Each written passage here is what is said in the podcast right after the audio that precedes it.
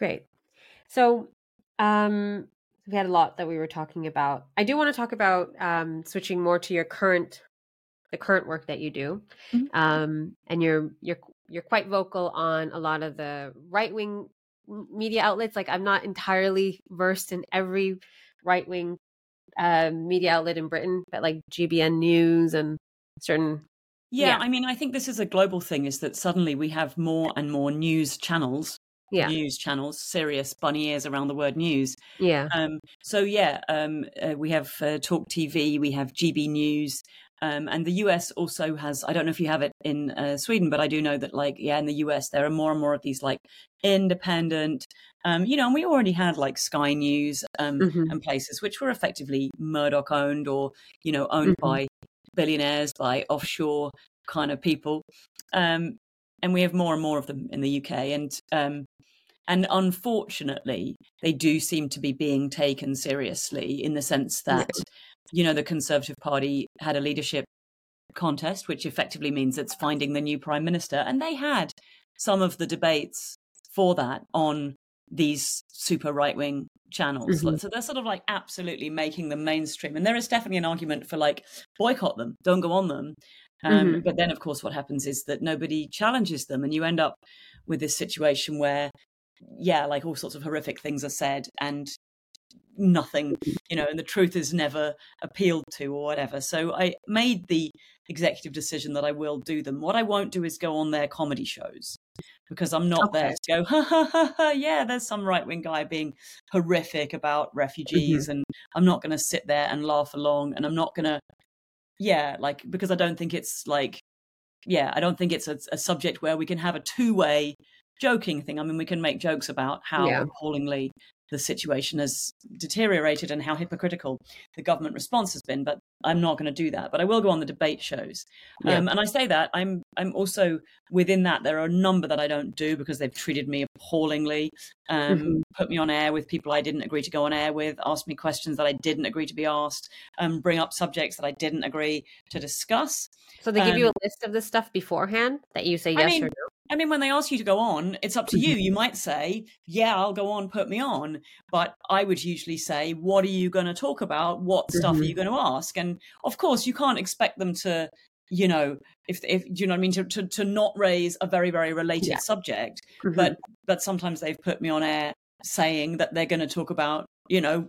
Uh, like war, and then they start talking about feminism, and I'm like, oh, well, hold on a minute, What is Yeah. this debate about? Mhm. Um, so you're absolutely within your rights before you go on air to say what is this going to be about and what are you going to ask, and and they might say, you know, we can't tell you that, and in which case you still can make a decision. Well, you know, I'll do it. I won't do it. Um, Yeah. And I also insist on being paid properly. Um, Yeah. But, and one of the reasons for that is that there is going to be a backlash um, because on the what? average viewer of these channels Yeah. is going to disagree with me. They're going to Yeah. be vocal about it. Um, and I've got to deal with that. Partly that might be, um, you know, just like blocking people on social media who are trying to send me abuse. But even there, like I'm wary of blocking people because they can also do really horrific things, like, for example, publishing my home address, which they've done on various occasions. Um, Okay. They might also threaten me, say they're coming to a show and they intend to attack me at that show. And in a way, I would rather know. Yeah. Um, I don't want to be oblivious to the fact that they're all coming to my show to, um, yeah, I mean, like the more you block, the more you Mhm. don't know what they're up to, and that in itself is a problem. Yeah. Um, but like so there's definitely a, a backlash to be dealt with. So, so you have to make sure that you're paid fairly for it. Which, for and. I, I've drawn the line a bunch of times, but I do Mhm. still do some of these shows.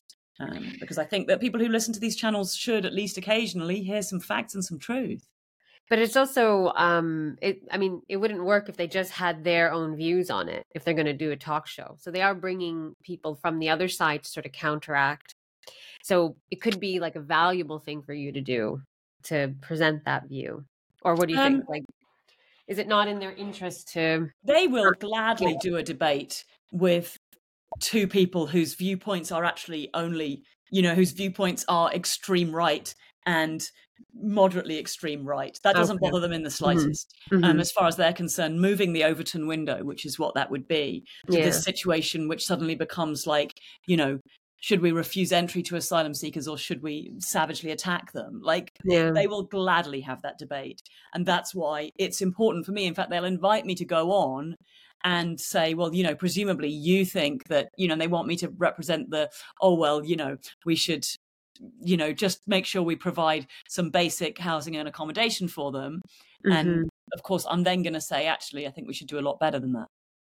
Actually, I don't think that's like actually, you know, you're here and you what you think I'm here, and then I'm like, actually, uh, you know what? I'm taking it to a whole other place.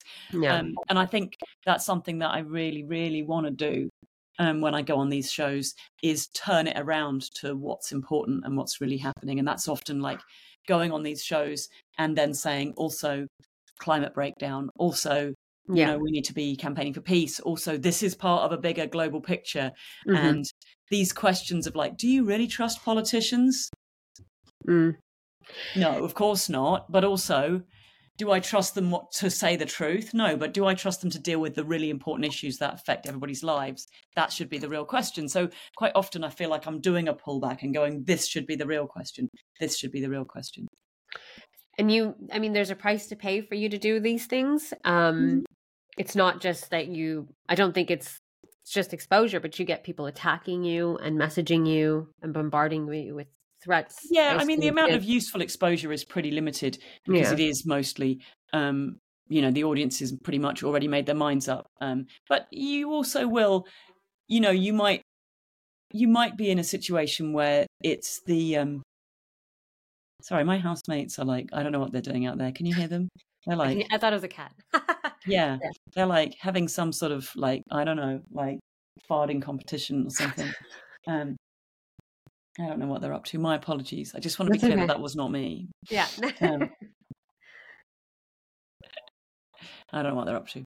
Um, but um, the um, well, I've now I've totally lost my thread. Um, just like restarting this backlash that you'll question, the question was yeah the question Yeah. was um, there must be a like there's some exposure but there's a personal cost and the answer is that the exposure is is probably not much use because it's Mm-hmm. probably people who are going to disagree with me but you might be in a household where you know dad has put the tv on and he wants to hear this you know right wing stuff but actually there might be you know teenagers sat on the sofa next to Mm. him and it might be them who you are really influencing. You might well not be influencing the person who's chosen to put this show on. But Yeah. if you are even letting the rest of the household know that there are other points of view, there are pieces of information that they don't seem to be sharing very enthusiastically. There are, you know, and I, very often I find myself on these shows going, well, that's not true. You can Google this. Um, Mhm. and I'm hoping that at least some of the time, you know, the teenagers do, and and then hopefully we get a little bit more information out there. There's not much useful um, Yeah. exposure from these, though. Mostly, um, there's just a backlash, and um, I think when we talk about internet abuse and all that kind of stuff, mostly people think about it in terms of your mental health. yeah And I mean, it doesn't really do you any good to have all this abuse thrown at you all the time. But for me, it's much more practical. Is the issue is like they're writing to people I work for, and you know they've done all kinds of stuff. They've written to the police and told them I've committed crimes. They've written to the tax office and said that I should be audited and that I'm cheating on my taxes. Like they will try to, and you know I'm glad to say that so far they've been unsuccessful in their efforts to waste a huge bunch of my time investigating something that has no basis whatsoever. But there's not much lengths they won't go to to try to mess with me. do you think that this is more to do with your female comic like if there was a left-wing male comic would he get the same amount of He would get considerably less abuse, not none, but Yeah. considerably less. Yeah. That's I mean right. that's not even like a open to Yeah. debate. That's what the research says, you know. That yeah.